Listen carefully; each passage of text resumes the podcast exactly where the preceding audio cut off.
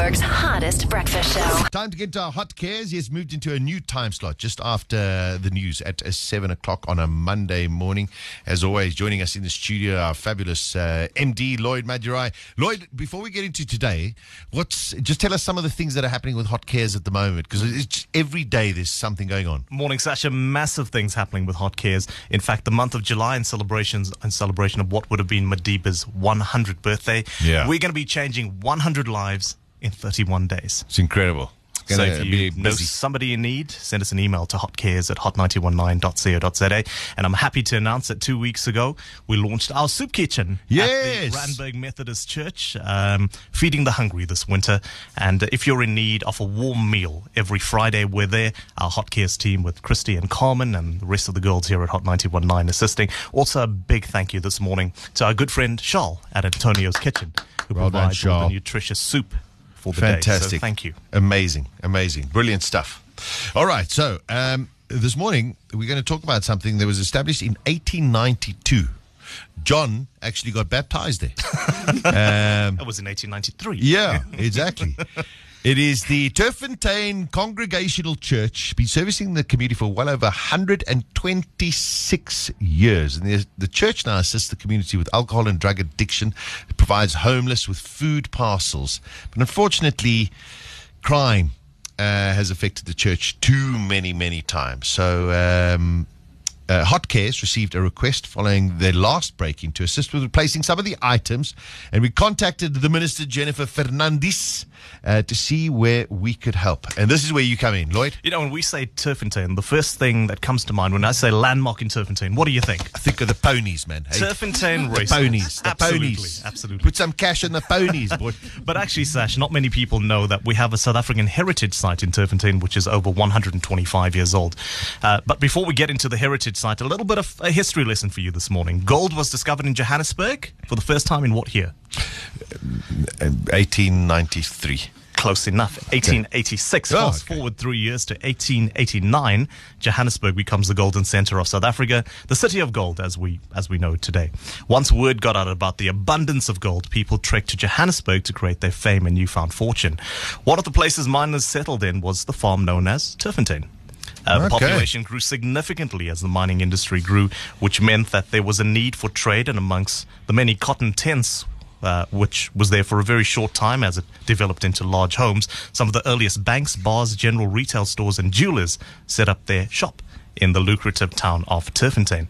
Uh, whilst all this development was going on, there was a need for a church, but not just any church, but a church which had to be the crown jewel of Turffontein. It had to tower over the miners as a sense of security and had to be built by the most skilled craftsmen at the time and adorned with the best finishes to give thanks to this newfound wealth in Johannesburg, and so became the Turffontein Congregational Church built in 1889. Now, over the past two centuries, this church was cared for and maintained to the highest standards and stood as a beacon of strength to the community it served. However, over the past few years, the congregation has dwindled, and of course, uh, which was once a very affluent area, has now become riddled with crime. Uh, the Turffontein Congregational Church is now the only beacon of hope within the community and opens its doors to anyone in need. But over the past few years, with very little finances and small donations, uh, they've managed to just about make, make ends meet, feeding the community with the little they have. Not only do they feed the hungry, but they assist the community with programs to overcome alcohol and drug addiction. These dependencies also don't contribute positively, especially with the low employment rate within the surrounding areas, which has subsequently led to the two burglaries at the church over the past two months. Fortunately, there were no injuries during these burglaries. During the mm. first burglary, the PA system was stolen and electrical items. Subsequently, an alarm was upgraded thanks to the fundraising projects. And then, less than a month later, another breaking. This time round, the kitchen essentials, microwave urn, gas bottles, and crockery, items used to prepare warm meals for those in need this winter. But the thieves didn't stop there, Sash. They broke the basins in order to steal the copper pipes and taps, which are over 125 years old. Reverend Jennifer Fernandez, welcome to Hot 919 this morning. You were a member of the parish in the mid 1990s and, and ordained in 2008. Yes, I was. Um, I've seen the decline in the area since I started attending there as a congregant. And um, one of the sad things is that the the community, the community spirit, has been broken, because of the of the crime of the of the the prevalence of of of of a, of a, of a different kind of of of um, you know people people are not prepared to work for the church anymore. They rather see the church as a soft target that they can plunder. And um, we also have a problem like you mentioned in your in your introduction we have a problem with drug abuse and with alcohol substance abuse.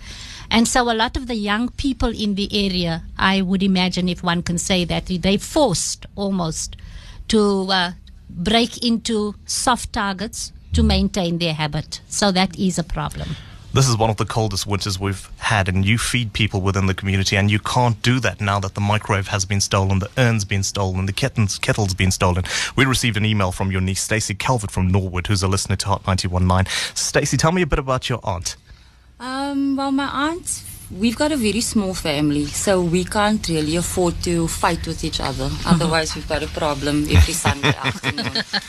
So, um, my aunt's like my second mom. I mean, she's. Uh, I've got two sisters. I'm the middle one, and she's married all three of us. Um, my niece and my nephew, which is my aunt's grandson, were, they were all christened at the church. Um, my aunt and my uncle got married at the church, so there's a lot of family history there. And also, you know, uh, my aunt had quite a, a rough life, but she's always been an inspiration to me because she's overcome a hell of a lot in her life. Mm-hmm. And she just keeps going. And I just wanted to do something for her. Reverend Fernandez, you definitely are making a meaningful difference in the lives of those around us, and we want you to continue that work. Hot Cares is going to provide you with a brand new microwave oven so you can continue to warm up things and feed people within the community. A 20 litre urn, crockery, a kettle, and candlesticks. If you can assist Reverend Fernandez and the Turffontein Congregational Church in any way with your services, uh, they're also looking for a plumber right now to take care of the basin that has been broken and the piping that's been stolen as well, and uh, any security specialist as well. If you can install alarm systems to take care of uh, the alarm that they've just installed, maybe just do an upgrade, and any small donation would help as well. You can send an email to hotcares at hot919.co.za. thank you lloyd thank you Thanks very so much, much, guys. thank you Listen, thank you very much uh, for coming, and uh, hopefully we get others to come in and assist as well, and carry on doing the, the, the valuable work that is so needed, especially in uh, a tough time as as we are now as well. So, thanks for coming through this morning. Pleasure. for having thanks for having us thank you Joburg's hottest breakfast show. Sasha Martinengo, Andy Levy, John Wallen, Simon Hill, Gladys Satuli Weekdays from 6 to 9. on Hot 919.